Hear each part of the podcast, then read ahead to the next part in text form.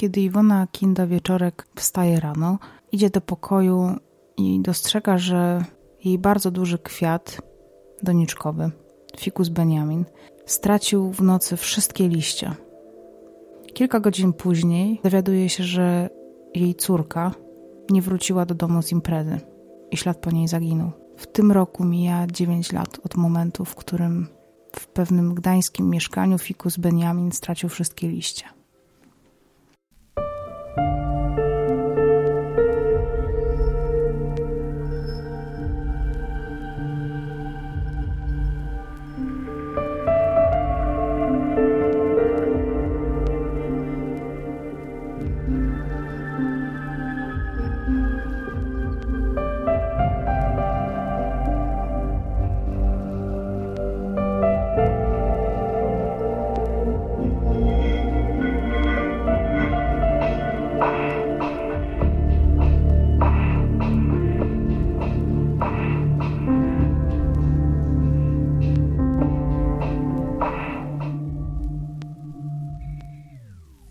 Dzisiaj chciałabym Wam opowiedzieć o historii, która chyba jak mało która poruszyła mnie tak, tak bardzo, jak ta właśnie. Z każdą historią w jakiś sposób czuję się związana emocjonalnie. Współczuję ofierze, zaczynam tłumaczyć czy zastanawiać się, co czuł morderca. Próbuję gdzieś tam w głowie poukładać sobie możliwe scenariusze zaginięć czy przebiegu różnych wydarzeń. Natomiast ze sprawą, którą dzisiaj chciałam opowiedzieć, gdzieś emocjonalnie łączy mnie dużo więcej. Iwona Wieczorek, bo to o niej dzisiaj będę mówić, była prawie moją rówieśniczką. Była niewiele starsza od mojej siostry i niewiele młodsza ode mnie. W czasie, kiedy zaginęła, bawiłam się z moją siostrą nad morzem. Zaginięcie Iwony też miało miejsce nad morzem. Kiedy my wróciłyśmy sobie bezpiecznie z wakacji do domu, dowiedziałyśmy się obie, bo wtedy obie się interesowałyśmy takimi rzeczami. O sprawie Iwony zresztą trudno było się nie dowiedzieć, bo trudno mi sobie też przypomnieć inne sprawy, które były tak bardzo nagłośnione. Inne sprawy zaginień czy sprawy kryminalne. Można liczyć na palcach. Sprawa Ewy Tylman, sprawa y, Kajetana Poznańskiego. Natomiast sprawa Iwony była tak tajemnicza i tak fascynująca jednocześnie i tak smutna przy tym wszystkim. Młoda dziewczyna, dziewiętnastoletnia, u progu swojego dorosłego życia, wychodzi na imprezę, wraca z tej imprezy, ale tuż pod swoim domem znika. Nikt nie wie, co się z nią stało. Nie ma ciała, nie ma świadków, e, nie ma żadnych śladów po Iwonie. Wszystko się urywa w sobotni poranek między czwartą a piątą rano. Ta sprawa, mimo że już ma prawie 9 lat, to nie daje mi spokoju do dzisiaj. Żyję nią tak samo jak wtedy, kiedy była świeża i kiedy wydawało się, że już lada moment na pewno się wyjaśni, co stało się z Iwoną. Im więcej czasu upływa, tym te nadzieje bledną. Chociaż są tacy, którzy uważają, że czas działa na korzyść tej sprawy. Osobom, które mogą być odpowiedzialne za zaginięcie Iwony, poczucie winy może nie dać spokoju. W pewnym momencie być może będą chciały się do tej mm, sprawy przyznać albo coś powiedzieć.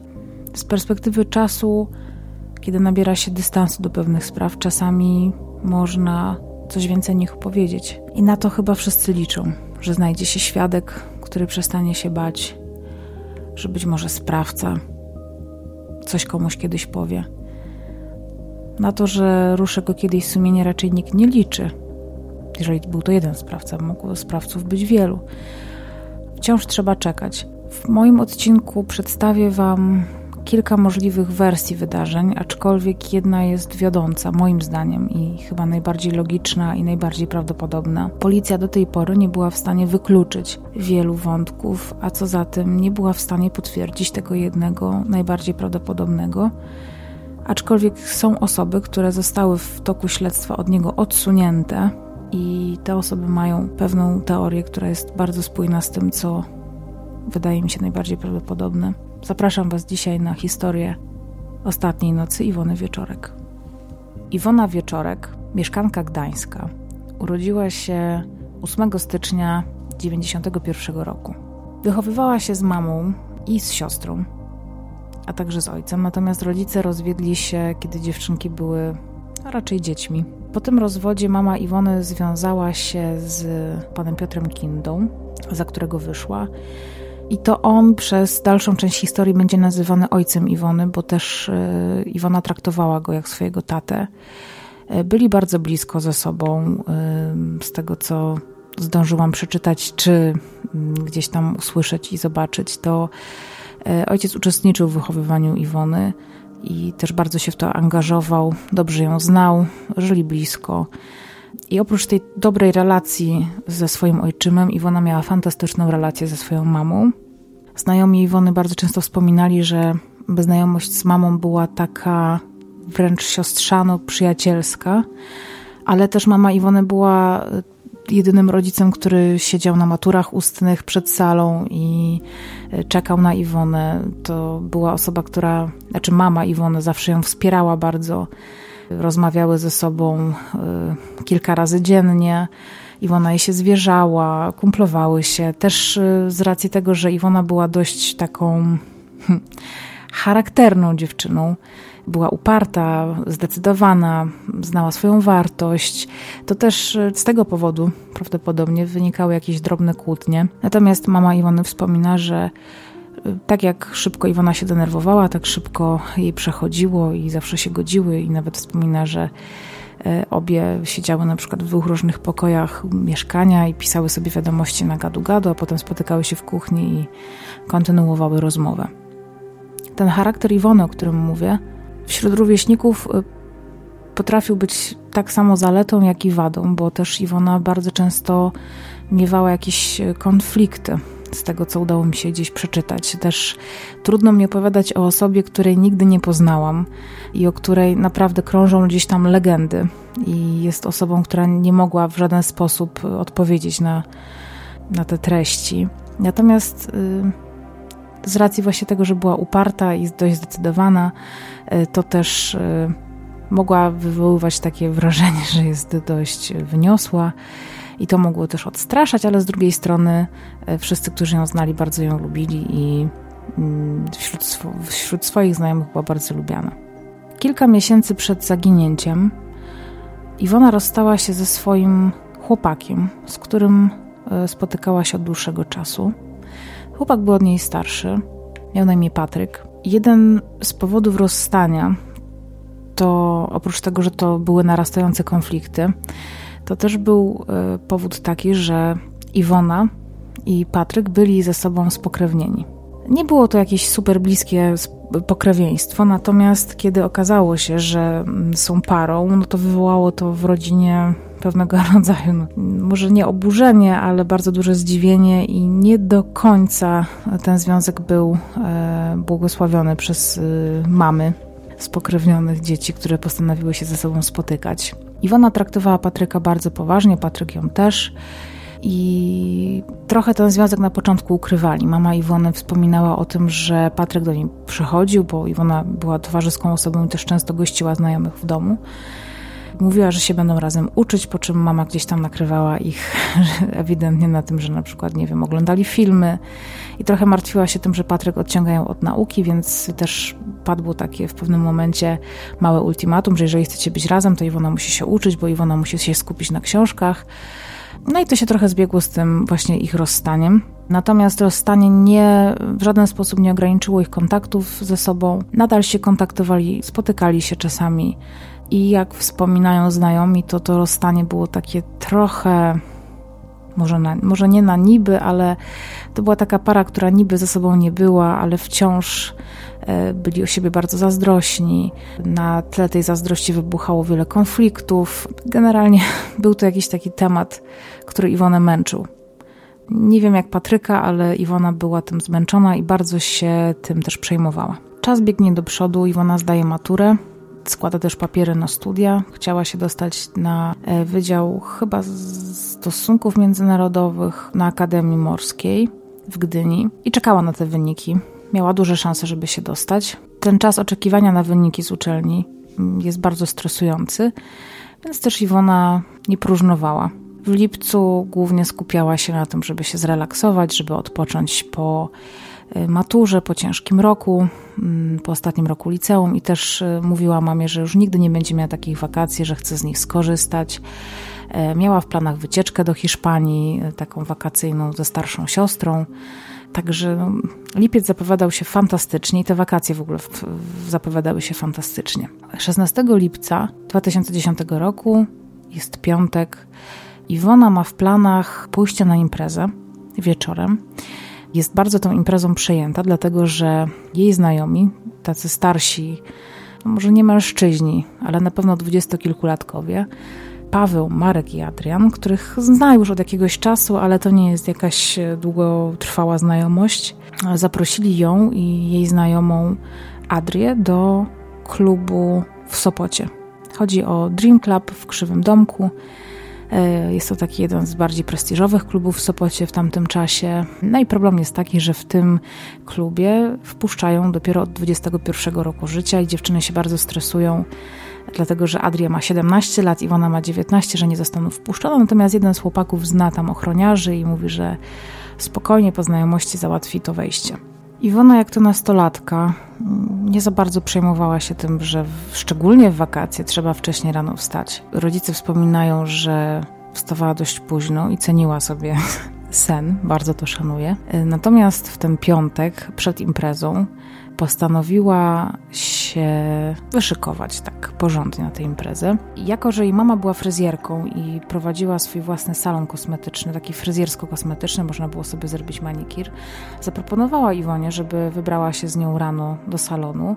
Natomiast no, obudziła dziewczynę przed ósmą rano, żeby się zdążyła umyć, ubrać i wyjść z domu bo o ósmej akurat mama miała, na ósmą miała mama klientkę, natomiast Iwona właśnie w międzyczasie mogła sobie tam zrobić paznokcie i, i włosy na tę imprezę. E, Iwona ma ludzi, nie za bardzo chce y, się wybrać, no ale się jednak zwleka z tego łóżka, jedzie z mamą, szykuje się tam na miejscu, po czym wraca do domu. Po południu informuje mamę, że wychodzi do Adri, z którą wybiera się na imprezę. Adria mieszka nie wiem czy w tym samym bloku, czy w bloku obok, ale jest to bardzo bliskie sąsiedztwo, że idzie do Adri szykować się na tę imprezę dalej, a potem już stamtąd jadą do Sopotu i że prawdopodobnie będzie u tej Adri nocować, żeby nie wracać jakoś tam nad ranem do domu, nie budzić rodziców. Mama Iwony miała problemy ze snem, brała też leki nasenne, więc Iwona szanując komfort swojej mamy, nie chciała jej rano budzić, y, właściwie nad ranem, bo mama i tak musiała rano wcześniej wstać, żeby na ósmą pojechać do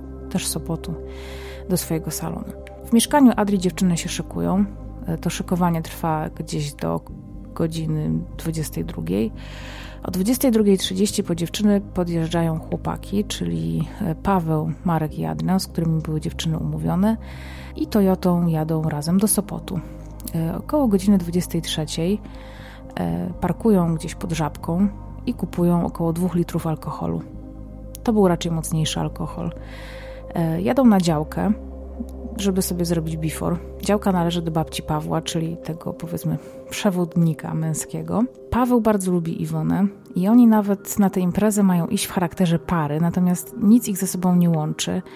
Iwonie się ten Paweł tak średnio podoba. Jakiś czas wcześniej, kiedy poznaje właśnie Pawła, mówi o nim swojej mamie, że imponuje jej, bo jest starszy, bardziej dojrzały, nie taki jak rówieśnicy Iwony i że to jest porządny facet z, jakimś z głową na karku, że w głowie ma coś więcej niż imprezy, więc z tym Pawłem się gdzieś tam trzyma. Paweł odstawia całą ekipę na działkę, oni tam zaczynają before. Paweł w tym czasie odstawia samochód i odstawia go do swojej babci, u której ma nocować tej nocy. Około godziny 23.48, czyli niewiele ponad 3 kwadranse od momentu, kiedy kupili alkohol, Iwona wysyła swojej przyjaciółce SMS-a pod tytułem Jestem pijana. Trochę to świadczy o tym, że ten before potraktowali dość poważnie i chcąc jechać na imprezę do miasta, woleli się gdzieś tam załatwić pewnie wcześniej dużo tańszym alkoholem w bardziej ekonomiczny sposób, niż płacić yy, za drinki w samym centrum Sopotu, na Monciaku, w środku sezonu, domyślam się, że drinki mogły kosztować tyle, co te dwa litry alkoholu, które kupili w Żabce, z popitką i z papierosami nawet. Ten jeden drink mógł tyle kosztować. Mimo, że Iwona jest tam ze znajomymi, jest z nią Adria, jest Marek, Adrian, Paweł, to Iwona jest cały czas jakby rozkojarzona i jak wykażą później bilingi, w tym czasie pisze SMS-y do znajomych i pyta, gdzie są albo co robią, gdzie się bawią. E, takie SMS-y wysyła o północy, kilka minut po północy, pisze do różnych znajomych. Dotarłam do takich informacji, że na działce doszło do pierwszej małej sprzeczki, dlatego że Iwona już była lekko wstawiona, co zresztą napisała swojej przyjaciółce SMS-em. Natomiast irytował ją tam Paweł. Paweł był bardzo miły dla niej i chyba poświęcał jej zbyt dużo uwagi. Być może tak sobie to wyobrażam, że ona siedzi w telefonie, pisze SMS-y do znajomych, może być lekko taka nieobecna i on na przykład może ją zachęcać do jakiejś, nie wiem, aktywności, ona mu odmawia, każe mu się odczepić i, i się sprzeczają. W każdym razie można spokojnie odnieść wrażenie, że Iwona po prostu jest myślami zupełnie gdzieś indziej i o kimś innym też myśli. 12 minut po tym, kiedy Iwona wysyła tego SMS-a, że jest pijana, ekipa decyduje się, żeby z tych działek już pójść sobie i chcą pojechać już do centrum miasta, do centrum Sopotu. O północy taksówka z Alei Niepodległości zabiera ich do klubu Mandarynka na ulicy Bema w Sopocie, ale że tam nie do końca im się podoba, to już pieszo sobie idą do Dream Clubu na Monciaku. O pierwszej docierają na miejsce, mm, wchodzą do klubu bez problemu. Prawdopodobnie dzięki znajomości, znajomości właśnie jednego z chłopaków z ochroniarzami klubu. Tutaj trochę teraz zeznania znajomych się różnią od siebie, dlatego że część twierdzi, że zarówno Adrian, jak i Iwona nie piją w klubie alkoholu, ale Adrian twierdzi, że dziewczyny piły na spółkę jedno piwo, a Iwona jeszcze wzięła kilka łyków soku Pawła. Natomiast nie ma mowy o tym, żeby dostała jakiegoś obcego drinka, czy żeby napiła się czegoś, co y, ją w jakiś sposób odurzyło, co sprawiłoby, że jej poczytalność y, byłaby w jakikolwiek sposób ograniczona w tamtym momencie.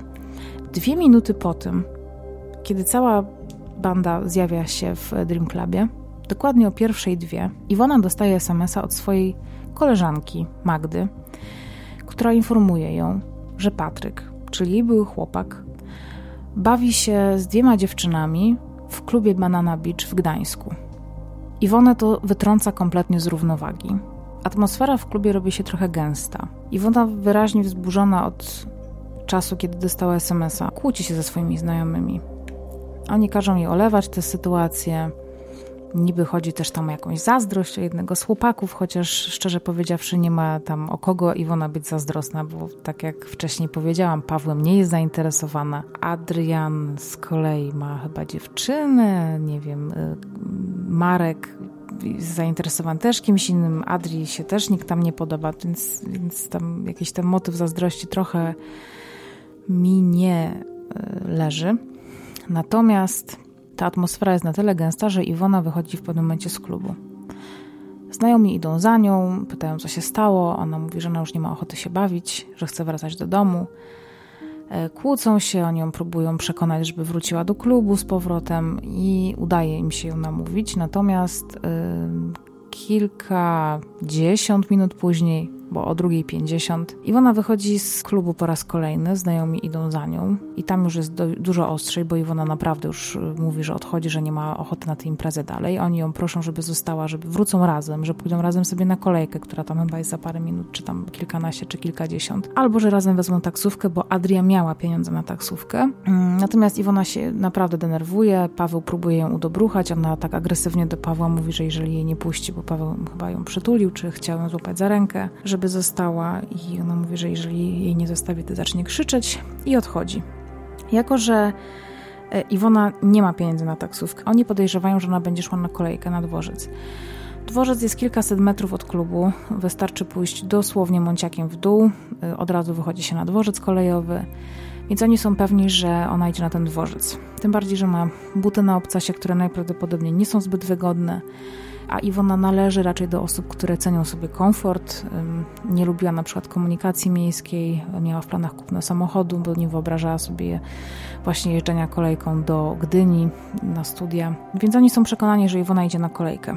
E, znajomi wracają do klubu, biorą rzeczy, jeszcze stają gdzieś tam, wychodzą potem z klubu i stają na takiej uliczce z boku, która przecina Mąciak e, i chcą tam się do Iwony dodzwonić, próbują się do niej dodzwonić, piszą SMS-y, dzwonią, Iwona nie odbiera, odrzuca te połączenia, nie odpisuje na SMS-y, więc towarzystwo postanawia wrócić do domu. Adria zamawia sobie taksówkę, natomiast chłopaki idą w kierunku dworca, tam gdzieś łapią jakiegoś kebaba i dzwonią po kolegę, y, prosząc, żeby ich odebrał stamtąd i zawiózł do domu. A Adria, tak jak powiedziałam, bierze taksówkę. I kiedy Adria jest w taksówce, około godziny 3.33, więc jakieś no, niecałe 40 minut po tym, kiedy Iwona się odłącza od grupy, Adria jest już na terenie Gdańska w tej taksówce i dostaje SMS-a od Iwony pod tytułem Drugie wejście od Molo, czekam. Natomiast Adria już jest tak daleko, że nie jest w stanie przyjechać po koleżankę. Zresztą pewnie nie ma już na to funduszy, bo obie były, tak jak mówiłam, raczej spłukane. I o 3.33 wysyła do Adrii drugiego SMS-a o treści o gówno mnie zaczepiają. O godzinie 3.36 Adri udaje się skontaktować z Iwoną. Adria jest już wtedy w okolicach swojego osiedla, w okolicach swojego domu.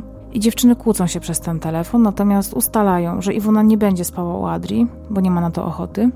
A z racji tego, że zostało jeszcze sporo mm, czasu, żeby dojść do domu i sporo drogi do pokonania, to mówi dziewczynie, y, żeby zostawiła jej rzeczy na balkonie, no bo Iwona ma u Adri swoje ciuchy, swoje klucze, kosmetyki, a że nie chce się po prostu już się z nią widzieć, poza tym nie wiadomo, o której będzie w domu, to prosi koleżankę, żeby zostawiła jej te rzeczy na balkonie. Ona sobie po prostu po nie, po nie podejdzie, bo Adria mieszka na parterze.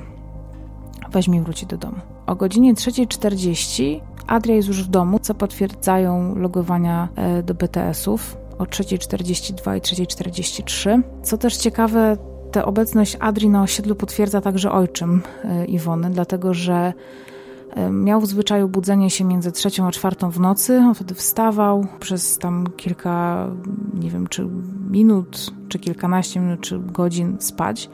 I wtedy zazwyczaj sobie włączał telewizję i ją oglądał. I on słyszy Adrię, która miała charakterystyczny głos, a z racji tego, że był upał e, lipcowy, to wszyscy mieli otwarte okno, bo było strasznie gorąco w nocy. Więc on słyszał dokładnie, że Adria jest już na osiedlu i e, słyszał, jak kilka razy mówi, mówi imię Iwony. Więc był przekonany, że dziewczyny wróciły obie i że się po prostu ze sobą kłócą. W rzeczywistości e, Ojczym Iwony usłyszał rozmowę dziewczyn przez telefon, kiedy umawiały się na temat y, zostawienia torebki na balkonie. O godzinie czwartej Adria pisze Iwonie SMS-a, że rzeczy już zostawiła na balkonie, natomiast ten SMS nie dochodzi do Iwony, dlatego że Iwona o 3.49 yy, ostatni raz może skorzystać z telefonu, dlatego że o tej godzinie on jej po prostu pada, wyłącza się. Warto też wspomnieć, że tuż po tym, kiedy Iwona wychodzi spod klubu, czyli o tej 2.50, o 2.56, czyli 6 minut później i kolejnych 6 minut później y, pisze do swojej przyjaciółki, do Kasi, SMS o treści zadz, zadz. Więc szukała tego kontaktu y, ze swoimi znajomymi innymi niż y, z tymi, z którymi się bawiła na imprezie. No i tutaj właściwie to były ostatnie momenty, kiedy z Iwoną ktokolwiek miał kontakt jako taki. O tej 3.49 Iwonie pada telefon. 20 kilka minut później, 23 minuty później, Iwona jest widziana na y, monitoringu z restauracji Chili Willy, czy z jakiegoś baru Chili Willy, który znajduje się w Gdańsku, Jelitkowie, przy wejściu na plażę numer 63. I to jest ten najsłynniejszy film, który znamy z tej sprawy Iwony. Iwona idzie sobie pewnym krokiem, w ręce trzyma buty, wraca do domu pieszo.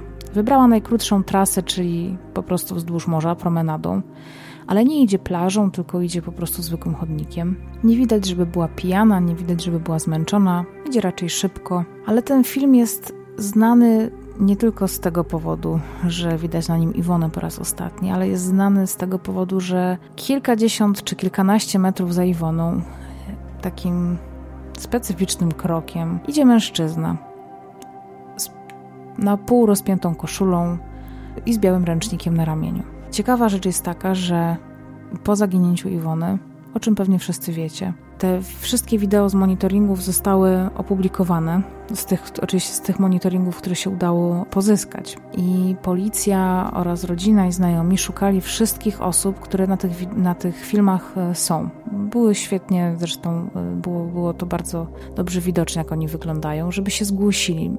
Nie jako oczywiście potencjalni sprawcy, tylko jako świadkowie, dlatego że w momencie mm, uchwycenia Iwony mogła ona pójść trzema różnymi drogami. Mogła pójść na wprost, mogła skręcić e, w e, prawą stronę, mogła skręcić też w lewo, co jest mało, bardzo mało prawdopodobne, bo w lewo po prostu miała plażę, a jednak plażą idzie się dużo trudniej i w ogóle nie było to w stronę jej domu. Natomiast być może świadkowie wiedzieli albo zapamiętali, w którą stronę Iwona dalej poszła.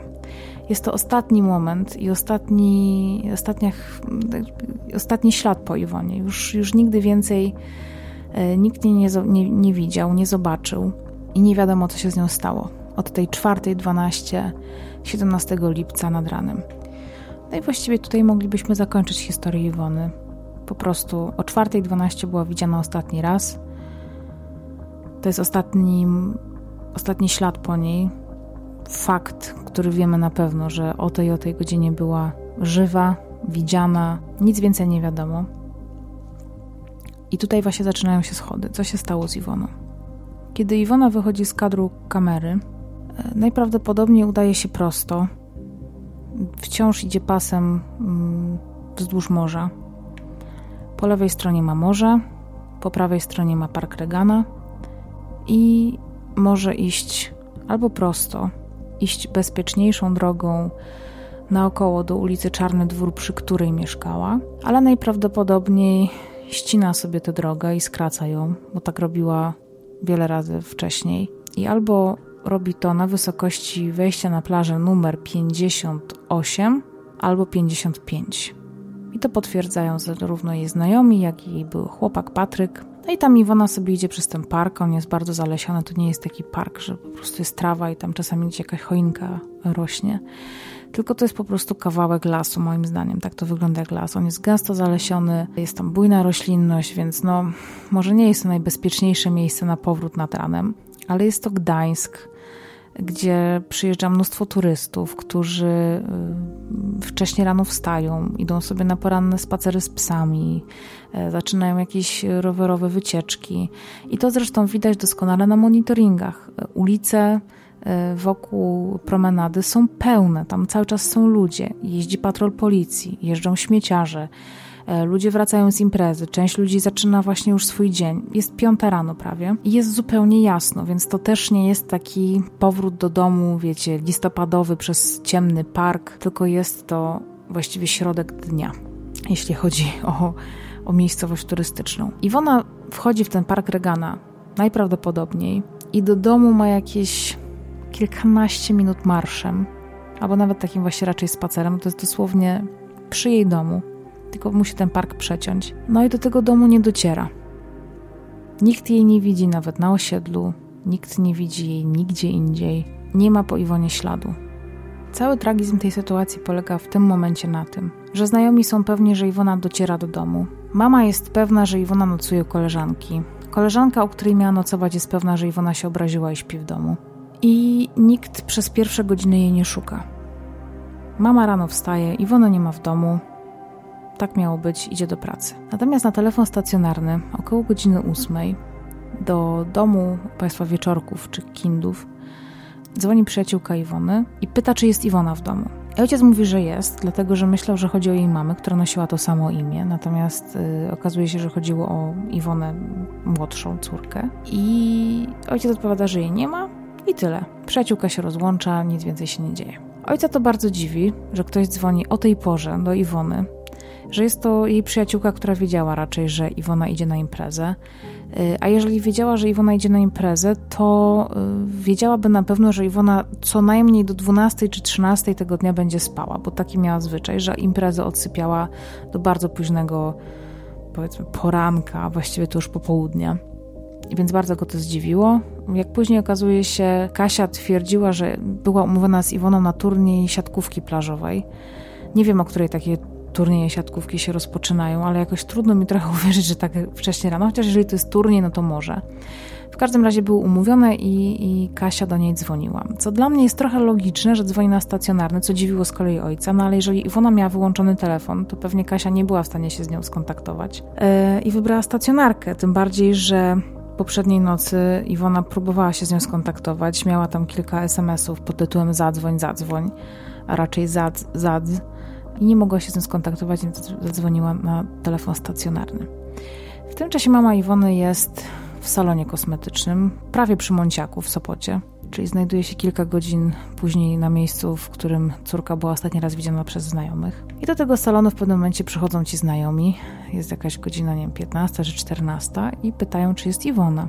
Mama oczywiście jest zdziwiona, że nie, że przespała ładnie, no ale okazuje się, że się dziewczyny pokłóciły, że się całe towarzystwo pokłóciło i że Iwona mm, nie wróciła do domu.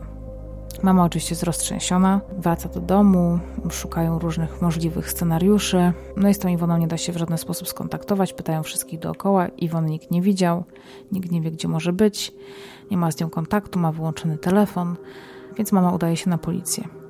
Na policji, jak można się spodziewać, gdy policjanci słyszą, że córka ma 19 lat, że była na imprezie, że z tej imprezy się odłączyła, że nie wróciła do tej pory do domu, że piła alkohol, że są wakacje, jest młoda, to mówią mamie: proszę poczekać, córka na pewno wróci, na pewno zabalowała, albo się dała ponieść namiętności. Na co mama zdecydowanym tonem mówi, że ona zna swoją córkę i nawet jeżeli dawała się ponieść namiętności, to zawsze dzwoniła i dawała znać, że po prostu wiedziała, że mama się bardzo martwi i nawet jeżeli by chciała nocować gdzieś poza domem, nawet przez kilka dni to po prostu by o tym napisała, jako że miała właśnie taki charakter, że ona się za, za, bardzo o zgodę nie pytała, tylko raczej informowała o swoich wyborach, no to w ogóle nie wchodzi w grę, żeby miała w jakikolwiek sposób odczuwać lęk z tego powodu, żeby mamie powiedzieć, gdzie jest, albo żeby chociaż dać znać, że wszystko z nią w porządku. Mama Iwony wspomina, że na policji nikt nie traktował jej poważnie i policjant, który zajmował się jej sprawą, czy który ją gdzieś tam przyjmował na tym posterunku czy komendzie,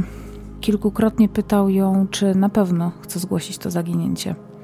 Około 22, a przyszła tam po południu, kończą y, spisywać protokół i tak kończy się pierwszy kontakt z policją. Mama Iwony wspomina, że potem wszyscy jadą do domu, zaczyna się debatowanie, przyjeżdżają jej siostry, wszyscy zastanawiają się, co mogło się stać. Na drugi dzień około 13-14 do mamy Iwony przychodzi Paweł i Kasia, czyli przyjaciółka Iwony. E, I wszyscy razem próbują ustalić, co się stało. Mamie wydaje się podejrzana ta ich tajemnicza kłótnia około trzeciej nad ranem. Co się dzieje, że ona się odłącza od grupy, dlaczego oni z nią nie idą. I o to tak na dobrą sprawę poszło. Oni trochę kręcą, nie chcą powiedzieć. I też nie wiadomo do tej pory dlaczego o co oni się tak naprawdę pokłócili. Mamie wydaje się podejrzane, że Paweł bardzo się angażuje w te poszukiwania, chociaż mnie z perspektywy czasu, może, może nawet nie z perspektywy czasu, tylko mnie jako osoby z boku, w ogóle nie dziwi zaangażowanie znajomych. No, wyobraźmy sobie taką sytuację, że idziemy z kumplem na imprezę, gdzieś tam jest może nieciekawie w pewnym momencie, on się odłącza i znika i wydaje mi się, że, że chyba większość osób miałaby jakieś takie poczucie odpowiedzialności za niego, poczucie winy też na pewno w jakimś tam stopniu i myślę, że wszyscy by się chyba angażowali w tego typu poszukiwania. Co ciekawe, działania Pawła są bardzo intensywne i to właściwie on e, wymyśla różne metody szukania Iwony. Wskazuje, którędy mogła pójść, mówi, gdzie mają jej szukać, y, decyduje o tym, zawozi wszystkich, y, sprawdza, gdzie jest monitoring, gdzie można się udać, żeby ten monitoring pozyskać. Niestety w międzyczasie do sprawy włącza się detektyw y, w cudzysłowie Rutkowski, który zaczyna tę sprawę, czy jedyny plus chyba jaki on zrobił w tej sprawie to to, że ją nagłośnił w bardzo spektakularny sposób, bo wiadomo, że robi sobie na tym jakąś reklamę, ale sprawie, sprawa Iwony pod kątem medialnym chyba tylko na tym zyskała. Kiedy do sprawy włącza się Rutkowski, udaje się zdobyć monitoring. Pierwszy monitoring udaje się zdobyć e, z klubu sanatorium. Widać na nim, jak Iwona wśród ludzi po prostu idzie sobie, trzyma w ręku buty, ma na skos mm, przewieszoną torebkę. Natomiast kolejny monitoring, który udaje się zdobyć, pochodzi y, właśnie z promenady nadmorskiej przy wejściu 63 na plażę. I to tam właśnie kamera łapie Iwonę po raz ostatni o godzinie 4.12. Kiedy Krzysztof Rutkowski działa, mniej lub bardziej skutecznie, policja właściwie nie robi nic. Organizuje jakieś tam poszukiwania, ale właściwie to chyba dominuje je Rutkowski, który wysyła tam całą zgraję swoich ludzi i Angażuje też wolontariuszy, którzy przeszukują Park Regana w poszukiwaniu Iwony, a właściwie ciała. Te poszukiwania też będą się jeszcze odbywały kilkukrotnie i ten park zostanie przeczesany i nigdy nic nie zostanie znalezione w tym parku, co miałoby jakikolwiek związek z Iwoną. Natomiast prawdziwe policyjne śledztwo zaczyna się dopiero wtedy, kiedy sprawę przejmuje policja i prokuratura z Gdańska, ale dzieje się to dopiero po kilku tygodniach od zaginięcia Iwony. Wtedy dopiero następują pierwsze przesłuchania znajomych i bliskich i osób, które Iwonę w ostatnich dniach spotykały, a szczególnie tych, z którymi widziała się w ostatni wieczór, czyli 16 lipca. Dopiero po kilku miesiącach wpadają na pomysł, żeby przebadać tych ludzi wariografem. Część osób się zgadza, natomiast nie zgadza się o dziwo Paweł, czyli ten chłopak, który tak na początku angażował się w działania. Zgadza się dopiero po kilku miesiącach i zgłasza się sam na policję na to badanie. Mamę Iwony to bardzo dziwi, no i nie da się ukryć, że to jest takie troszkę może dziwne zachowanie, że na początku odmawia. E, właściwie na początku się od razu angażuje, potem, potem odmawia tego badania, potem się zgłasza sam. Wiemy, że do takiego badania można się przygotować, no ale to chyba wymaga naprawdę bardzo długich i wyczerpujących szkoleń. To chyba właściwie w szkołach dla agentów specjalnych się uczy ludzi oszukiwać wariograf. No ale Paweł się poddaje temu badaniu i wyniki z tego badania wykazują, że Paweł nic nie wie o tej sprawie. Znaczy nie wie, co się stało z Iwoną po tym, kiedy się rozstali pod klubem. No mama nie ma zaufania, mama Iwony nie ma zaufania do tych badań. Ja trochę nie wiem, co o tym sądzić, więc raczej tutaj się nie wypowiem. Z jednej strony rozumiem jej obawy i, i, widzę, jak podejrzanie to wygląda. Z drugiej strony nie wiem, czy, czy taka osoba jak on mógł, mogłaby oszukać y, wariograf. W pierwszych dniach i tygodniach po zaginięciu Iwony, y, jak już sprawa się zrobiła głośna, prym wiedzie hipoteza o tym, że sprawcą zaginięcia Iwony jest słynny pan z ręcznikiem, którego widzimy na nagraniu. Trwają wielkie poszukiwania, rekonstrukcje twarzy, bo akurat twarzy tego człowieka niezbyt dobrze widać. Jest taka dziwna trochę, taki niby złamany nos, trochę krzywa twarz. Widać, że facet jest w takim bliżej nieokreślonym wieku. Może mieć 45 lat i być zaniedbany, może mieć 60 i, i wyglądać jakoś tak, nie wiem, dziwna twarz, taka trochę menelska powiedziałabym. Wygląda tak, jakby nadużywał alkoholu i dostał parę razy w nos, ale to to jest to, co ja widzę generalnie obserwując tę osobę z y, nagrania monitoringu, który po prostu jest rozpikselowany. No i wszyscy szukają pana ręcznika i pana ręcznika nie znajdują, natomiast znajdują ręcznik w parku Regana, biały, z napisem Bogatynia. Ten ręcznik y, zostaje zabezpieczony i przebadany, i na tym ręczniku y, są ślady DNA dwóch kobiet, i nie wiadomo, co to są za kobiety ale w każdym razie ślad się urywa po tym ręczniku, więc mógł to być ręcznik pana ręcznika, ale mógł to być ręcznik też kogokolwiek innego. Ja sobie myślę, że prawdopodobieństwo, że to był jego ręcznik jest dużo mniejsze. Tym bardziej, że tutaj właśnie taki trochę fast forward do lat 2015-16 e, kiedy ujawniono nagranie z innego monitoringu z tej samej nocy z klubu Banana Beach, którym, o którym już tutaj wcześniej wspomniałam. Był to ten klub, w którym bawił się były chłopak Iwony, czyli Patryk. I z, tego, z tej samej nocy widać nagrania z tego klubu i widać na nich po wielu latach poszukiwań właśnie tego samego mężczyznę, który idzie za Iwoną. I on ten ręcznik tam też ma. Więc tak sobie myślę, że skoro przeimprezował w tym ręczniku i zrobił sobie spacer w tym ręczniku, to nie jakoś nie potrafię sobie gdzieś tam w głowie poukładać tego, że gościu ten ręcznik po prostu rzuca gdzieś w krzaki. Zresztą ja w ogóle nie mam pewności, czy to jest ręcznik, tak, tak między nami mówiąc. Wszyscy mówią, że to jest ręcznik, a może to jest jakaś, jakiś jego t-shirt. Mama i wszyscy wspominają, że było wtedy strasznie gorąco. On jest w koszuli z długim rękawem. Może miał coś pod spodem i po prostu zdjął sobie koszulkę, przewiesił przez ramię. Nie wiem.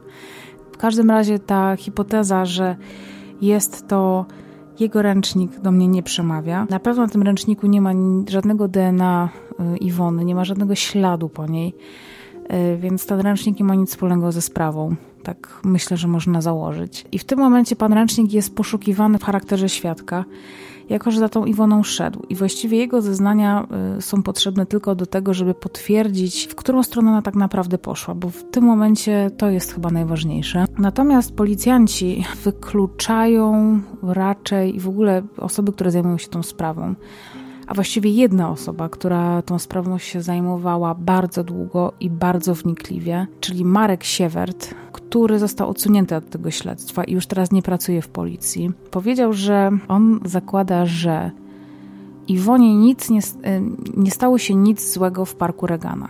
I mówię to dlatego, że po pierwsze, na pewno nic jej się nie stało na promenadzie, bo tam po prostu były tłumy. To jest niemożliwe, żeby coś jej się stało. Po drugie, wyklucza raczej, że stało jej się coś w tych bocznych uliczkach, tych prostopadłych do morza i prostopadłych do ulicy albo obrońców wybrzeża, albo, albo Czarnego Dworu. Dlatego, że mimo, że tam było, mm, że tam był las i było zalesione e, otoczenie, to mimo wszystko tam naprawdę było sporo ludzi. Tak jak mówiłam, tych spacerujących z psami, tych rowerzystów, e, jakichś ludzi, którzy po prostu uwielbiają wcześniej wstawać. Zabójstwo e, czy uprowadzenie, no uprowadzić, nie wiem, czym by ktoś mógł hulajnogą ją z, tych, z, tych, z tego chodnika i, i potem ją przewieźć kilkaset metrów samochodem, tam nie dało się wjechać, a zaciągnąć ją w krzaki i zabić, no to no to przede wszystkim wygenerowałoby to mnóstwo hałasu i olbrzymie ryzyko byłoby, że ktoś e, nas nakryje. Poza tym sprawca zostawiłby tam ciało Iwony, a tego ciała nie znaleziono nigdy, no bo ten, ten park był przeszukany wielokrotnie. Oczywiście jest możliwość, że on tam kiedyś wrócił na miejsce zbrodni i po prostu y, to, ciało sobie zabrał gdzieś przeniósł, ale no jest to dość mało prawdopodobne, no bo takich jasnych nocy było mnóstwo i no, wyobrażacie sobie ciągnąć czyjeś ciało przez, nie wiem, kilkaset metrów i potem nagle je gdzieś wpakować i nikogo nie spotkać, kiedy dzieje się to przy promenadzie, yy, przy której są po prostu kluby. Jest to między molo, molem w Brzeźnie a molem w Sopocie. E, tuż przy klubie, znaczy może nie tak tuż, ale nie opodal klubu, klubów i w ogóle knajp. No, jest to dla mnie bardzo mało prawdopodobne. E, I to też trochę wyklucza teorię o przypadkowym sprawcy. Przypadkowy sprawca nie martwi się ukryciem zwłok. Ukryciem zwłok martwi się sprawca, który jest związany z ofiarą, bo ukrywa zwłoki, dlatego że zwłoki mogą powiedzieć, kto zabił, albo coś zasugerować, a wtedy będzie wiadomo, kogo mniej więcej szukać z osób znajomych. No i właśnie tutaj przechodzimy trochę do tej teorii. Mówię też tutaj o, słowo, o słowie teoria, bo jest ona oparta na faktach. E, a fakty są trochę druzgocące moim zdaniem i one są po prostu niesamowicie przykre. Jest po czwartej rano, Iwona znika z kadru i nie wiadomo, co się z nią dalej dzieje. Natomiast co robią w tym czasie jej znajomi?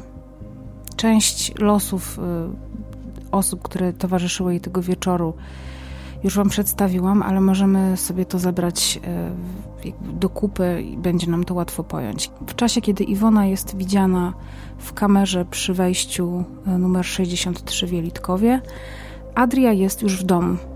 Potwierdza to zarówno mm, chociażby ojczym Iwony, który słyszy Adrię pod blokiem. Potwierdzają to SMS-y, które wtedy wysyła do Iwony i mówi, że, że rzeczy Iwony są już na balkonie, ale przede wszystkim potwierdza to logowanie mm, do BTS-u, które świadczy o tym, że y, dziewczyna jest już na osiedlu. Co dzieje się z chłopakami, którzy towarzyszyli Iwonie i Adrii w Dream Clubie? E, o 3.50 e, spod dworca, a właściwie to spod kebabu przy dworcu PKP w Sopocie, odbiera ich e, kolega. Jadą do Sopotu i Gdańska, gdzie ten kolega odwozi po kolei chłopaków, czyli zarówno Pawła, jak i Adriana i Marka. Pawła zawozi konkretnie do babci w Sopocie około godziny czwartej. Paweł wraca do domu. E, przekłada baterię ze swojego telefonu, prawdopodobnie też mu pada bateria, przekłada te baterie z telefonu służbowego do telefonu swojego, który miał tak, tamtego wieczora i odczytuje wiadomości, które do niego spływają. Próbuje skontaktować się z Iwoną, ale Iwona ma już wyłączony telefon, dlatego że o 3.49 ten telefon jej pada. Resztę chłopaków e, ten kolega odwozi do domów i ostatni do domu trafia o 4.20 czyli mniej więcej w tym czasie, kiedy Paweł jest w Sopocie i przekłada baterię i próbuje skontaktować się z Iwoną. Każdy z mężczyzn znajduje się w innej części Trójmiasta, e, co potwierdzają logowania, więc oni się nawet nie znajdują w pobliżu Iwony. W czasie, kiedy Iwona mm, znajduje się w parku Regana, koleżanka, właściwie tej przyjaciółka Kasia P., z którą Iwona próbowała się skontaktować po drugiej 50, pisząc do niej dwa razy SMS-a o treści zadzwoń. Z Kasią jest ona umówiona na drugi dzień rano, na turniej siatkówki czy piłki plażowej. Tutaj też nie udało mi się dojść do tego, jaka, jaki to był turniej, jakiej piłki, tak na dobrą sprawę. Źródła mówią różne rzeczy. I Kasia w tym samym, w tym czasie, kiedy Iwona do niej pisze, jest w domu i śpi. I teraz tutaj przechodzimy do najbardziej ciekawego, moim zdaniem, aspektu tej sprawy. Mianowicie do Patryka, czyli byłego chłopaka Iwony, który kompletnie miesza się cały czas w zeznaniach. Najpierw policjantom mówi, że o pierwszej w nocy był już w domu, że siedział z kolegami najpierw na ławce, ale posiedzieli chwilę, wypili tam piwo, poszli do domu i każdy się z nich rozszedł. E, a on sam był o pierwszej w nocy w domu, bo pytają go, czy był w Banana Beach. Najprawdopodobniej. On mówi, że w ogóle nie, on w tamtym klubie nie był. On tak na dobrą sprawę nie pamięta, co robił 16 lipca wieczorem i w nocy. Policjanci pytają, no, jak to jest możliwe, skoro tego dnia zaginęła miłość pana życia i w ogóle on po prostu mówi, że on nie pamięta, co robił wczoraj, co tym bardziej świadczy i potwierdza tylko to, że on może nie pamięta, co się działo kilka tygodni temu. Patryk jest przesłuchiwany generalnie kilka, grubo kilka tygodni po zaginięciu Iwony. I wtedy okazuje się, że chłopak kłamie. Po pierwsze dlatego, że był widziany po pierwszej w nocy w klubie Banana Beach. Według jego zeznań był on w domu. Potem twierdzi, że o pierwszej w nocy faktycznie nie był w domu, tylko siedział w parku Regana. Natomiast kiedy policjanci dokładnie sprawdzają miejsce jego pobytu, w nocy z 16 na 17 lipca, okazuje się, że Patryk y, grubo, grubo minął się z prawdą, gdyż on tej nocy raczej w ogóle nie spał. Po pierwszej w nocy jego telefon loguje się jeszcze 5 lub 6 razy do różnych BTS-ów i te BTS-y są mocno od siebie oddalone. Po pierwsze, o drugiej w nocy telefon Patryka loguje się w okolicach ulicy Parkowej w Sopocie. Ulica Parkowa w Sopocie znajduje się bardzo blisko miejsca, w którym Iwona po wyjściu z klubu przebywała, czyli niedaleko wejścia na molo, obok tak zwanego chińskiego hotelu. Od ulicy Parkowej do tego chińskiego hotelu jest kilkaset metrów, e, to jest dosłownie 2-3 minuty mm, spokojnym tempem. Następnie o godzinie 2.54 e, Patryk znajduje się w okolicy obrońców Wybrzeża w Gdańsku, tylko że znajduje się po drugiej stronie parku Regana, przez który Iwona szła. O godzinie 3.27 Patryk nagle znajduje się na ulicy Brzozowej w Gdańsku, a potem o godzinie 3.31 i 3.32 telefon loguje się w okolicach obrońców Wybrzeża, czyli znowu w parku Regana. Następnie telefon przestaje się logować i nie wiadomo, czy on zostaje wyłączony. Nie udało mi się do tego dotrzeć, e, więc nie wiem, co się z tym telefonem dalej dzieje, ale Patryk znajduje się w miejscach, w których, tak wskazuje telefon oczywiście Patryka, znajduje się w miejscach, których po pierwsze nie potwierdza, a po drugie, które są absolutnie połączone z trasą Iwony Wieczorek, tylko że nie w tym dokładnie czasie, kiedy ona wraca. To oznacza, że Patryk, kiedy jest o drugiej na ulicy Parkowej w Sopocie, jest zaledwie kilkaset metrów od Iwony. Następnie, kiedy Iwona wraca do domu promenadą, Patryk znajduje się najprawdopodobniej w parku Regana. I tutaj też, kiedy zeznaje, mówi, że siedzi na skraju tego parku przy ulicy Obrońców Wybrzeża. Czasami mówi o tym, tylko być może, ja nie wiem, czy to jest jakiś zapis zeznań, to jest jakaś moja dziwna interpretacja tego. Natomiast padają słowa, że Patryk siedzi w parku Regana na ławkach przy wejściu numer 58 przy wejściu na plażę numer 58 na wysokości ulicy Obrońców Wybrzeża, co znaczy, że w momencie, kiedy Iwona wraca do domu, tego Patryka prawdopodobnie mija, jeżeli on tam dalej siedzi. W każdym razie siedzi na trasie powrotu Iwony do domu. Siedzi tam z dwoma kolegami, e, którzy nazywają się tak samo. Jeden nazywa się Paweł S., drugi się nazywa Paweł J. E, I z tymi kolegami siedzi przez cały wieczór. I koledzy również mają takie mętne wspomnienia co do tego wieczoru. Najpierw mówią, że siedzieli do pierwszej, potem, że Patryk poszedł wcześniej, potem, że siedzieli razem, potem, że to w sumie to nie, nie pamiętają, co robili i tak dalej. Natomiast kiedy analitycy zajmują się tą sprawą, stwierdzają, że w okolicach trzeciej 20, 30 ileś, oni się przemieszczali cały czas y, po tym y, po Gdańsku. Z racji tego, że telefon Patryka loguje się przy obrońcu Wybrzeża, potem na ulicy Brzozowej, potem znowu przy obrońcu Wybrzeża i to wszystko jest na przestrzeni 20 minut, a pokonują bardzo duże odległości Oznacza to, że przemieszczali się samochodem. Patryk nie pamięta tego, żeby się przemieszczali samochodem. On w ogóle nie wie, o jaki samochód może chodzić. Zaczyna coś kręcić, że on być może do kogoś dzwonił, kto tam był. E, no ewidentnie nie wie jak działają te BTS-y i że to nie ma znaczenia, do, do kogo się dzwoni, tylko skąd się dzwoni i gdzie się wtedy znajduje, kiedy się wykonuje takie połączenie. I do tej pory nie udało się ustalić, jakim samochodem jeździli. Mm, tamtej nocy, do kogo należał ten samochód, czy oni byli na tych ławkach tylko we trójkę, tak jak podają. I, i to wszystko się wydaje takie bardzo dziwne. Na pewno coś ukrywają, bo te zeznania są wciąż nie do końca e, jasne.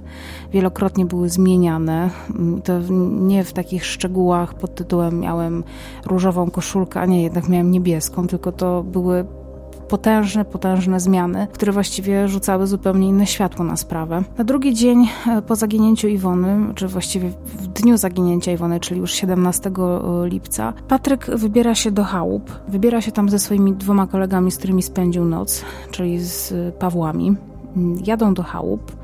E, I tak też Paweł zeznaje, że właśnie do tych chałup pojechali, że byli umówieni na taki wyjazd. Natomiast logowania telefonów wszystkich panów nie potwierdzają tej teorii, czyli wychodzi na to, że Paweł nie pojechał do chałup, y, nie ma nigdzie informacji, co oni faktycznie robili w tamtym czasie, y, co też rzuca bardzo nieciekawe światło na sprawę, bo kilka godzin po zaginięciu Iwony Patryk nie wiadomo gdzie jest i co robi i z kim robi. E, niby z tymi kolegami siedzi, więc jakby jest z nimi w, właściwie w chwili, kiedy Iwona znika z y, pola widzenia wszystkich osób. Y, jest też z nimi przez cały następny dzień. Podaje jakieś miejsce, w którym się znajduje. To nie zostaje potwierdzone. I Patryk do poszukiwań Iwony dołącza się dopiero dwa dni po zaginięciu, czyli bardzo późno. Zważywszy na to, że po pierwsze y, byli ze sobą dość blisko, na pewno utrzymywali ze sobą stały kontakt i łączyły ich, do, ich dość silne więzi. Nawet jeżeli byli po rozstaniu, to myślę, że większość z nas zaangażowałaby się w poszukiwania osoby, którą jeszcze przed chwilą, nie wiem, kochaliśmy. A wiemy z zeznań, że oni się darzyli takim dość specyficznym uczuciem i byli o siebie cały czas bardzo zazdrośni, więc logika każe mi zakładać, że chyba by siebie szukali nawzajem i to właściwie od razu. Mm, tym bardziej, że Patryk jest rodziną Iwony, daleką, bo daleką, ale wciąż rodziną. Patryk dopiero dołącza do poszukiwań i angażuje się w sprawę po dwóch dniach, a przypomnijmy sobie, że w czasie, kiedy Iwona e, zaginęła, to właściwie jak tylko się gdzieś tam byli bliscy i znajomi zaczęli orientować, że coś się złego stało, to właściwie sta wszyscy stają na posterunku i na wysokości zadania i wszyscy zaczynają bardzo aktywnie działać. Patryk nie. Osobiście jestem zwolenniczką mm, najprostszych rozwiązań. E, dla mnie najprostszym rozwiązaniem e, jest e, połączenie kilku kropek w całość. I pierwszą kropkę stawiam tydzień przed zaginięciem Iwony, mm, czyli pod klubem Banana Beach, gdzie Iwona rozdziela bijących się chłopaków albo uczestniczy w kłótni. Jest wtedy na tej imprezie z Kasią, ze swoją przyjaciółką która też w tym wszystkim bierze udział. Iwona wtedy zostaje uderzona w twarz przez jednego z bijących się mężczyzn i do dziś nie wiadomo, kim byli ci mężczyźni. Natomiast pojawia się wiadomość taka, że są to koledzy Patryka. I wiadomo to dlatego, że mówi tak przyjaciółka Iwony.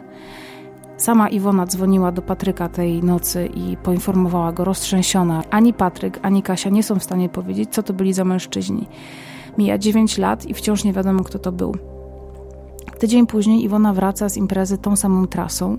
W tym samym czasie Patryk znajduje się w miejscu, przez które Iwona będzie przechodzić, czy przechodzi.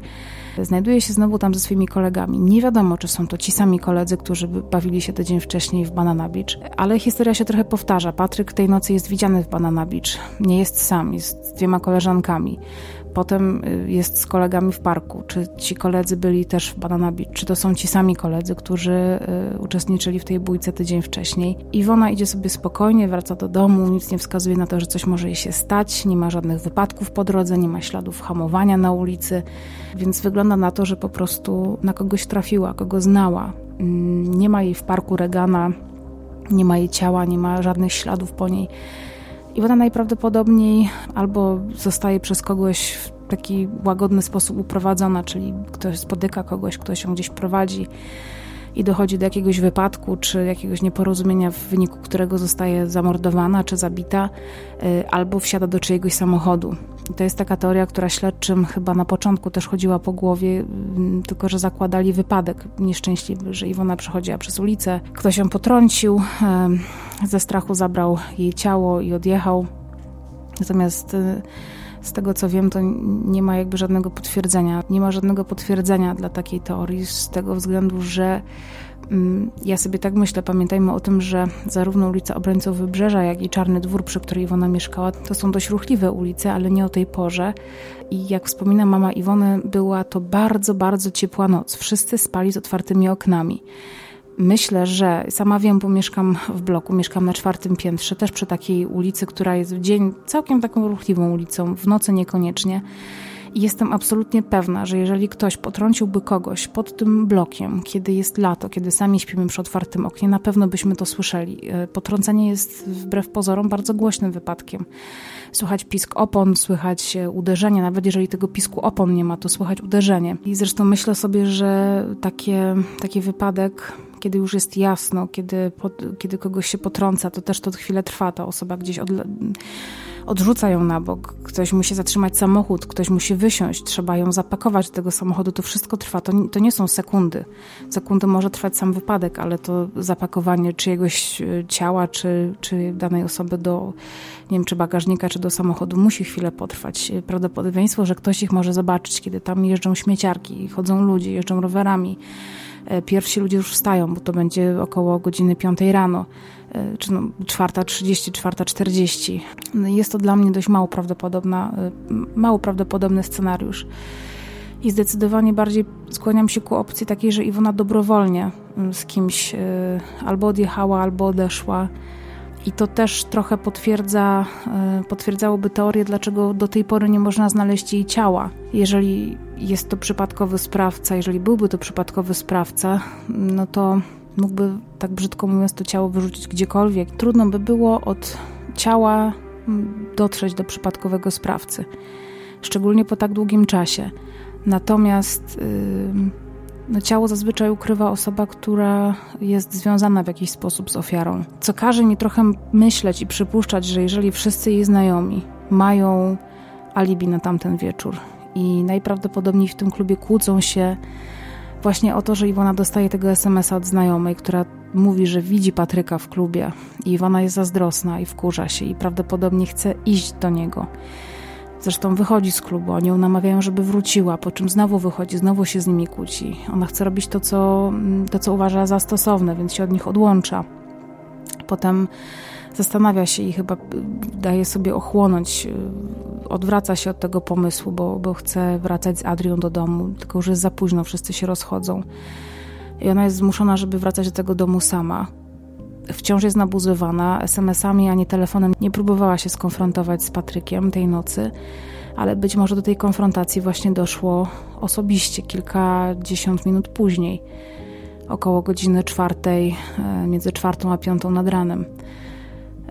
I to jest taka pierwsza hipoteza, która, która moim zdaniem jest najbardziej wiarygodna. Inne oczywiście zakładają inne scenariusze, czyli że z zaginięciem Iwony ma wspólnego coś e, pan ręcznik, e, czyli przypadkowy mężczyzna, który prawdopodobnie na tle seksualnym miałby Iwonę zaatakować, ale z drugiej strony jest to znowu dla mnie mało wiarygodne, bo przecież e, gość idzie sobie spokojnym krokiem, nie wygląda jakby na nią czyhał.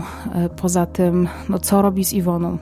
Atakuje ją, ucieka, zostawia ją gdzieś i wciąż ciała nie odnaleziono, no raczej nie czy ma gdzieś jakiś samochód, czy może on gdzieś mieszka. No raczej nie. Są jakieś zeznania mm, śmieciarzy, właściwie to chyba jednego z nich, który twierdzi, że jak przejeżdżał śmieciarką, to widział, że Iwona siedzi na ławce z tym panem ręcznikiem.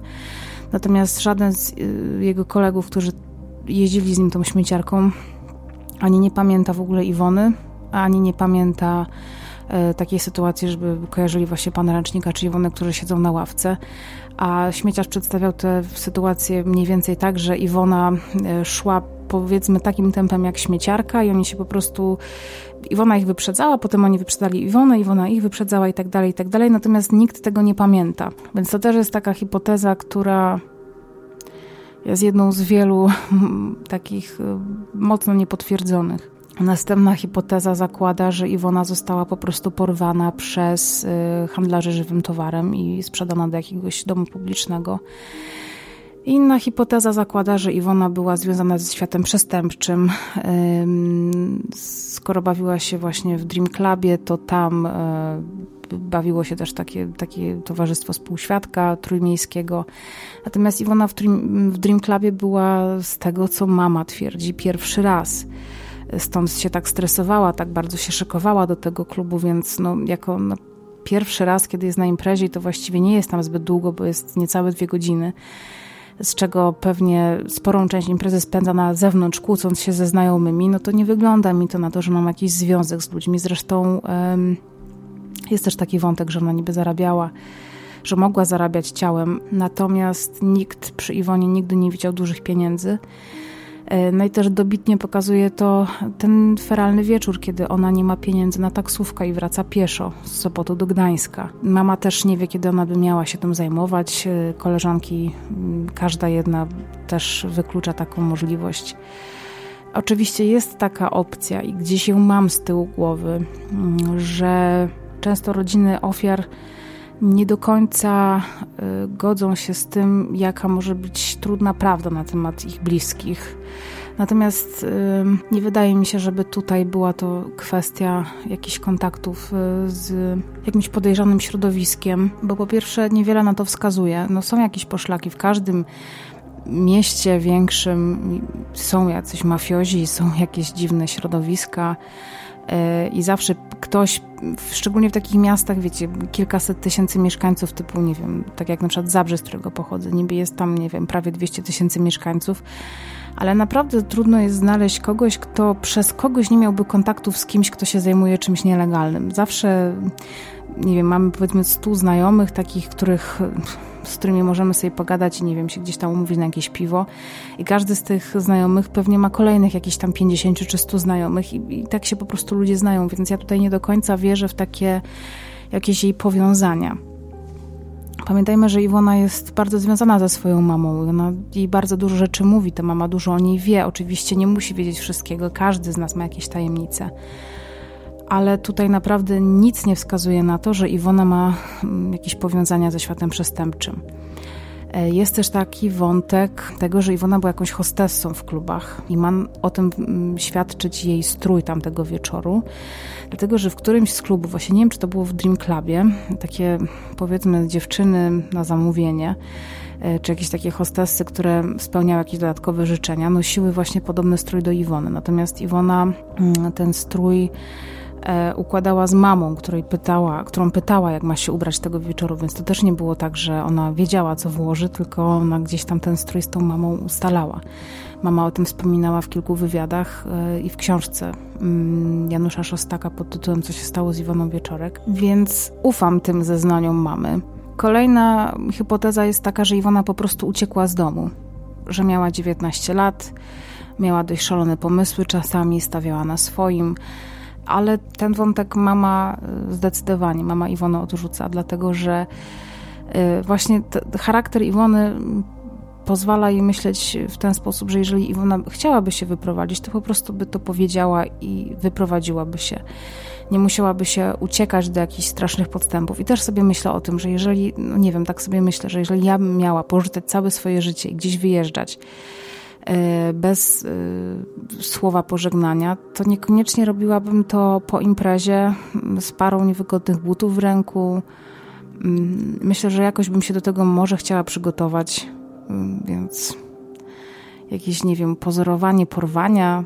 Nie, nie, nie, nie, nie. Poza tym ja też bardzo wierzę mm, rodzinom w takich sytuacjach, kiedy oni po prostu znają swoich, e, swoje dzieci, swoich braci, swoje siostry, swoich rodziców, że okej, okay, każdy, tak jak mówię, ma swoje tajemnice, każdy ma gdzieś coś, czym nie chce się, czym nie chce się dzielić z resztą świata, ale każdy też ma jakieś takie swoje odciski palców w zachowaniu, że tak powiem, że pewne rzeczy ich bardzo charakteryzują. Jeżeli coś jest naprawdę nie w stylu danej osoby, to ja ufam tego typu przeczuciom i tego typu uwagom, bo nikt nie zna lepiej takich codziennych zwyczajów i rytuałów i zakresu możliwości danych osób, co ich najbliżsi, którzy spędzają z nimi e, codzienność i właściwie całe życie.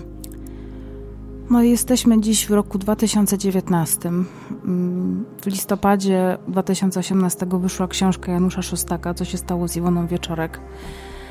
E, Janusz Szostak jest dziennikarz śledczy, który chyba jest redaktorem naczelnym magazynu Reporter, takiego pisma, które nie wygląda na zbyt ciekawe.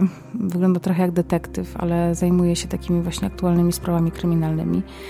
I ja tę gazetę zaczęłam kupować właśnie z, ze względu na to, że bardzo często poruszano tam kwestię mm, zaginięcia Iwony Wieczorek, kiedy tą sprawą zdawało się, że nikt się nie zajmuje. Przedstawia bardzo wiele różnych hipotez, natomiast dotarł właśnie do analityka, który został zwolniony z zajmowania się tą sprawą, został odsunięty i zakazano mu zajmować się sprawą Iwony i on do tego do tej pory nie potrafi przeżyć. Już teraz nie pracuje w ogóle dla policji zraził się, a był specjalistą, który m.in. pracował przy rozwikłaniu zagadki zabójstwa generała Marka Papały, więc no, był to specjalista najwyższej klasy. I odsunięto go i zarówno Janusz Szostak, jak i Marek Siewert uważają, że za tą zbrodnią stoi ktoś bardzo bliski Iwonie i że klucz do rozwiązania tej zagadki wcale nie znajduje się między godziną czwartą i piątą nad ranem 17 lipca 2010 roku, ale tydzień wcześniej pod klubem Banana Beach, gdzie Iwona jest zarówno z Kasią, jak i z dwoma mężczyznami, którzy albo kłócą się z Iwoną, albo kłócą się między sobą. Iwona próbuje ich rozdzielić, dostaje w twarz, wywiązuje się jakaś dzika awantura. I wciąż do tej pory nie wiadomo o co poszło, kto się bił, kto uderzył Iwonę. Nie wiadomo co robił Patryk, w nocy z 16 na 17 lipca. Nie wiadomo, gdzie się znajdował. Wielokrotnie zmieniał zeznania, śledczy przyłapywali go na kłamstwie. No, to wszystko nie wygląda zbyt dobrze i to no, w moim odczuciu układa się w jakąś całość. Dzisiaj Patryk e, pozostaje chyba niezbyt uchwytny. Gdzieś mignęła mi informacja, że ma żonę, ma dziecko, mieszka za granicą e, albo gdzieś buduje dom i wyjeżdża za granicę. W każdym razie jest nieuchwytny zbytnio. Mm, dziennikarzom nie udaje się do niego dotrzeć, co też jest dla mnie bardzo dziwne, bo mamy XXI wiek i raczej można znaleźć ludzi w tym czasie. No i ta sprawa tak sobie gdzieś leży na półce.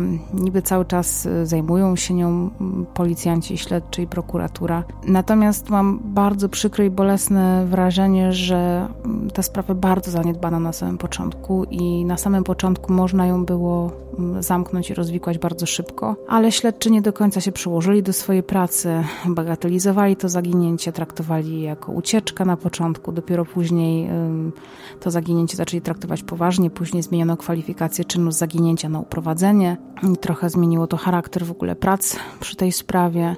Sposób przesłuchań też świadków był bardzo dziwny. Przesłuchiwano ich bardzo późno, bo po kilku tygodniach lub miesiącach nawet od zaginięcia. I właśnie Marek Siewert wspomina, że przesłuchiwano ich w takiej zasadzie, że Pani Kasiu, co Pani pamięta z tego wieczoru? No, niewiele pamiętam. Aha, no to okej. Okay. I to, to, to właściwie tyle. To już nie będziemy Pani dalej pytać. I Czytałam w wielu książkach, szczególnie tych dotyczących e, działania tych oddziałów archiwum X w różnych miastach, czyli tych, które się zajmują starymi sprawami. To takie przesłuchania e, powinny przebiegać zupełnie inaczej. One właśnie powinny dotyczyć wszystkich osób związanych z tą sprawą, czyli każdego, e, każdej jednej osoby, która z Iwoną spędzała ten dzień, każdej osoby, która spędzała z nią ten dzień, kiedy tydzień wcześniej została pobita pod klubem, każdej osoby, która mówiła, że na przykład słyszała coś nad ranem. Jedna z kobiet zeznaje, że słyszała krzyk kobiety gdzieś właśnie na osiedlu. Co się stało z jej zeznaniami, gdzieś tam leżą w książce, ale chyba nikt nie traktuje ich poważnie. E, każdą, każdą najmniejszą rzecz trzeba zbadać. Oczywiście to jest bardzo pracochłonne i czasochłonne, ale no, nie wolno bagatelizować takich spraw. W przyszłym roku, w 2020 roku, mija 10 lat od zaginięcia Iwony, od właściwie jej śmierci, tak chyba możemy mówić. Nadal nic nie wiadomo. Mam wielką nadzieję, że to się zmieni, że tą sprawą zajmą się ludzie z prawdziwym powołaniem, z prawdziwym talentem do rozwiązywania spraw takich ludzi, którzy się angażują w to wszystko i poświęcą na to kilka miesięcy lub kilka lat swojej rzetelnej, codziennej pracy. To jest jedno z moich naprawdę życiowych marzeń, żeby poznać prawdę na ten temat, żeby nie tylko ukarać osobę odpowiedzialną za to, co się stało z Iwoną, ale przede wszystkim, żeby odnaleźć jej ciało, żeby e, je spokojnie w jakimś miejscu złożyć, pochować, żeby można było zamknąć tę sprawę, żeby mama mogła, mama Iwony mogła wreszcie zacząć przeżywać żałobę. Ta śmierć Iwony mm, bardzo zmieniła rodzinę. Mama rozstała się z ojczymem, który nie udźwignął, e, tak mówi matka, nie udźwignął tego ciężaru sprawy. Rozstali się. Dzisiaj pani Iwona Kinda-Wieczorek ma już nowego męża, wyprowadziła się z tego mieszkania, w którym y, mieszkała w tamtym czasie, kiedy Iwona zaginęła.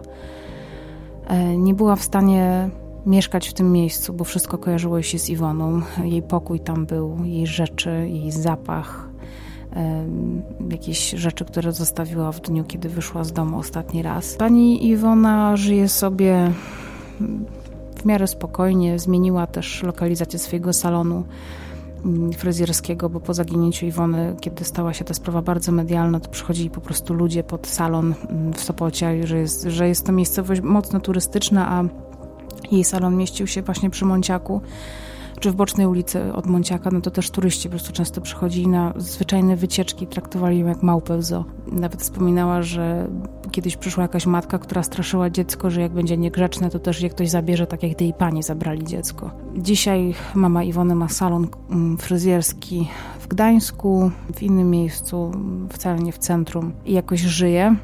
Mm, ale mówi właśnie, że nie przeżywa żałoby, bo, bo ona wciąż nie wie, co się stało z córką. Że właściwie to sprawa tego, czy Iwona do niej wróci żywa, w raczej ona nie wierzy, czy martwa, to to jest zupełnie inna sprawa. Ona najbardziej chce, żeby po prostu tę córkę wreszcie odnaleźć, żeby być blisko niej, żeby móc ją złożyć w grobie, żeby móc się z nią po prostu spotkać takim trochę innym wymiarze. Uderzyła mnie w tej sprawie też jedna taka historia, już tak na sam koniec wam powiem. Historia, którą mama Iwony opowiedziała w którymś z wywiadów, że w dniu zaginięcia Iwony w ich mieszkaniu stała się bardzo dziwna rzecz, bo mieli bardzo wielkie drzewko, takiego Beniamina, kwiatek doniczkowy, bardzo duży. I on sobie rósł tam od kilku lat, nic z nim nie było, wszystko było ok. I w dniu, w którym Iwona zaginęła, z tego drzewka w nocy spadły wszystkie liście. I pani Iwona zobaczyła to i po prostu nie była w stanie ogarnąć tego tak, co się stało w ogóle z tym kwiatkiem. I tego samego dnia dowiedziała się, że jej córka zaginęła. I dziś pani Iwona uważa to za taki omen, zły znak, taki niepokojący. I powiem Wam teraz tutaj trochę odpływając w innym kierunku, ale słyszałam o podobnej sprawie w przypadku e, śmierci Uli Olszowskiej, studentki z Krakowa, która e, wyszła pewnego dnia w góry, zaginęła i potem znaleziono jej ciało gdzieś w górach. I w dniu, w którym ona w te góry pojechała, i w którym najprawdopodobniej straciła swoje życie, w jej domu rodzinnym gdzieś na wsi pękło drzewo. Rosła piękna, wielka jabłoń, która też była zdrowym drzewem, nigdy nic się z tym drzewem nie działo i w dniu, kiedy najprawdopodobniej Urszula zmarła, to drzewo pękło na pół. I kiedy przeczytałam tę historię o Beniaminie, z którego spadły liście, to, to naprawdę miałam dreszcz na ciele. Nie jestem do końca, czy w ogóle nie jestem przesądną osobą. Nie wiem, czy wierzę w jakieś znaki, ale te dwie sprawy są do siebie troszkę podobne. No też młoda dziewczyna, która gdzieś wychodzi, wszyscy jej szukają, potem znajdują ciało. I dziewczyna, która po prostu ginie w trakcie powrotu do domu, i do tej pory nie wiadomo, co się z nią stało. I, w dniu, który, w którym stały się im obu te złe rzeczy, coś się dzieje z drzewami. Z jednego spadają liście, drugie pęka i umiera. No to, to takie bardzo symboliczne i bardzo takie przeszywające jakimś smutkiem i takim e, nieokreślonym uczuciem jakiegoś lęku. I to wszystko, co dzisiaj chciałam Wam opowiedzieć na temat tej sprawy. Tak osobiście powiem, że jestem trochę przytłoczona, bo e, nie sądziłam, wiedziałam, że, że, że, duży, że to będzie dla mnie duży wysiłek nagrać ten odcinek. Nie sądziłam, że zajmie mi to tyle czasu, bo to jest moje czwarte nagranie tego odcinka, e, to znaczy czwarty dzień nagrywam ten odcinek. Nie jestem w stanie, nie byłam w stanie nagrać całości jednego dnia przy jednym posiedzeniu bo tych wątków jest tak mnóstwo, a poza tym, e, tak jak wspomniałam na początku, ta sprawa jest dla mnie potwornie osobistą sprawą, mimo że Iwony nie znałam, nie znam żadnych wspólnych znajomych, po prostu działo się to w czasie, kiedy ja sama byłam młoda, kiedy bardzo dużo czasu spędzałam nad morzem, kiedy imprezowałam, kiedy też miałam różnych znajomych i e, no, naprawdę trudno mi było się nie utożsamiać z jej losem, znaczy właściwie to z nią i to, co ją spotkało, było dla mnie bardzo trudne. I tak jak mówię, też e, sprawa Iwony drastycznie zmieniła moje podejście do życia i zmieniła też mnie na, na tak na stałe, bo dużo bardziej zaczęłam uważać na siebie i na swoje bezpieczeństwo właśnie po zaginięciu Iwony Wieczorek. Jeżeli będziecie chcieli zgłębiać tę sprawę, to chciałam Was przestrzec przed e, różnymi forami internetowymi, bo tam, tam dzieje się naprawdę masa e, różnych rzeczy. Z jednej strony można tam dotrzeć do jakiejś informacji, z drugiej strony mam wrażenie, że to jest taki bardzo zły rodzaj internetu i bardzo zły obszar internetu, w którym po prostu nie warto chyba być. No i to tyle w dzisiejszym odcinku. Mam nadzieję, że nie będę użyła słowa podobał Wam się, ale że w jakiś sposób przybliżyłam Wam tę sprawę i trochę rzuciłam na nią inne światło, bo, bo ustalenia z książki pana Janusza Szostaka są ewidentnie takimi ustaleniami, które gdzieś tam się być może przewijały właśnie na jakichś kartach forum internetowego, ale czy różnych forów internetowych, ale raczej nie wybrzmiewały zbyt głośno gdzieś tam. No i tyle. Dbajcie o siebie, dbajcie o własne bezpieczeństwo, zwracajcie na to uwagę, nie wracajcie sami do domu, nie wychodźcie późno w nocy z psem. E, bierzcie taksówki, sprawdzone taksówki, pro, proście taksówkarzy, żeby czekali, że wejdziecie na klatkę. Więc no, po prostu na siebie uważajcie. Kończę ten dłuższy, dłuższe zakończenie i ten dość długi odcinek. Mam nadzieję, że będziecie ze mną e, i zostaniecie tutaj ze mną na dłużej i posłuchacie kolejnych historii, które mam zamiar Wam jeszcze opowiedzieć. Do usłyszenia.